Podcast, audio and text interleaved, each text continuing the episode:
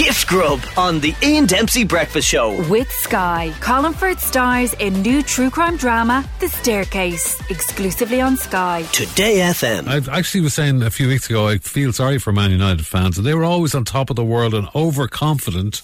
Some would say, in some ways, kind of a little bit cocky.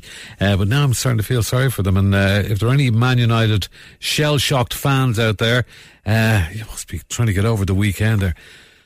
Beaten 4 0, 4 0 by Brighton at the weekend. They're heading for their lowest ever points total in the Premier League. Um, so, who to talk to? Let me see. Roy, yes! Roy's on the line this morning. Uh, Roy, this just seems to be going from bad to worse. Yeah, yeah, yeah. All credit to car crashes at the end of the day. Brighton and Hove Albion. Brighton and Hove Albion. Brighton and Hove. We're being beaten by teams with the word and in their name. I've never seen anything like that before. And. How low can you go? All credit to Baz Ashmawy at the end of the day.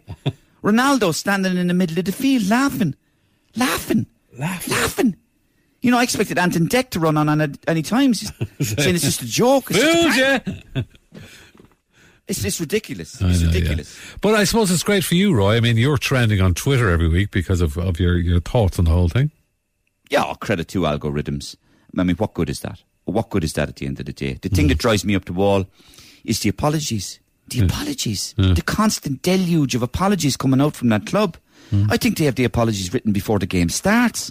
Because they come out with these perfectly worded apologies about two minutes after the game is over. Imagine after your show. It's a good point, actually, yeah. Imagine after your show and you started apologising for making the balls of waffle.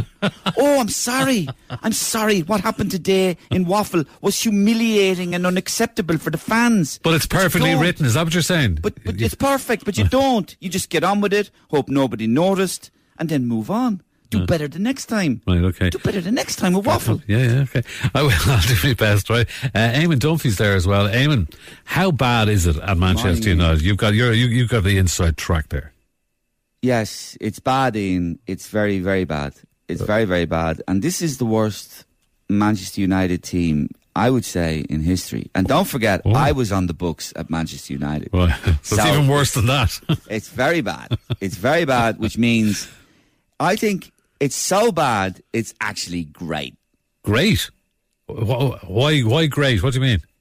Clicks and column inches, baby. Manchester United being crap is bigger than any other team in the world being good. It's lottery time, Eno.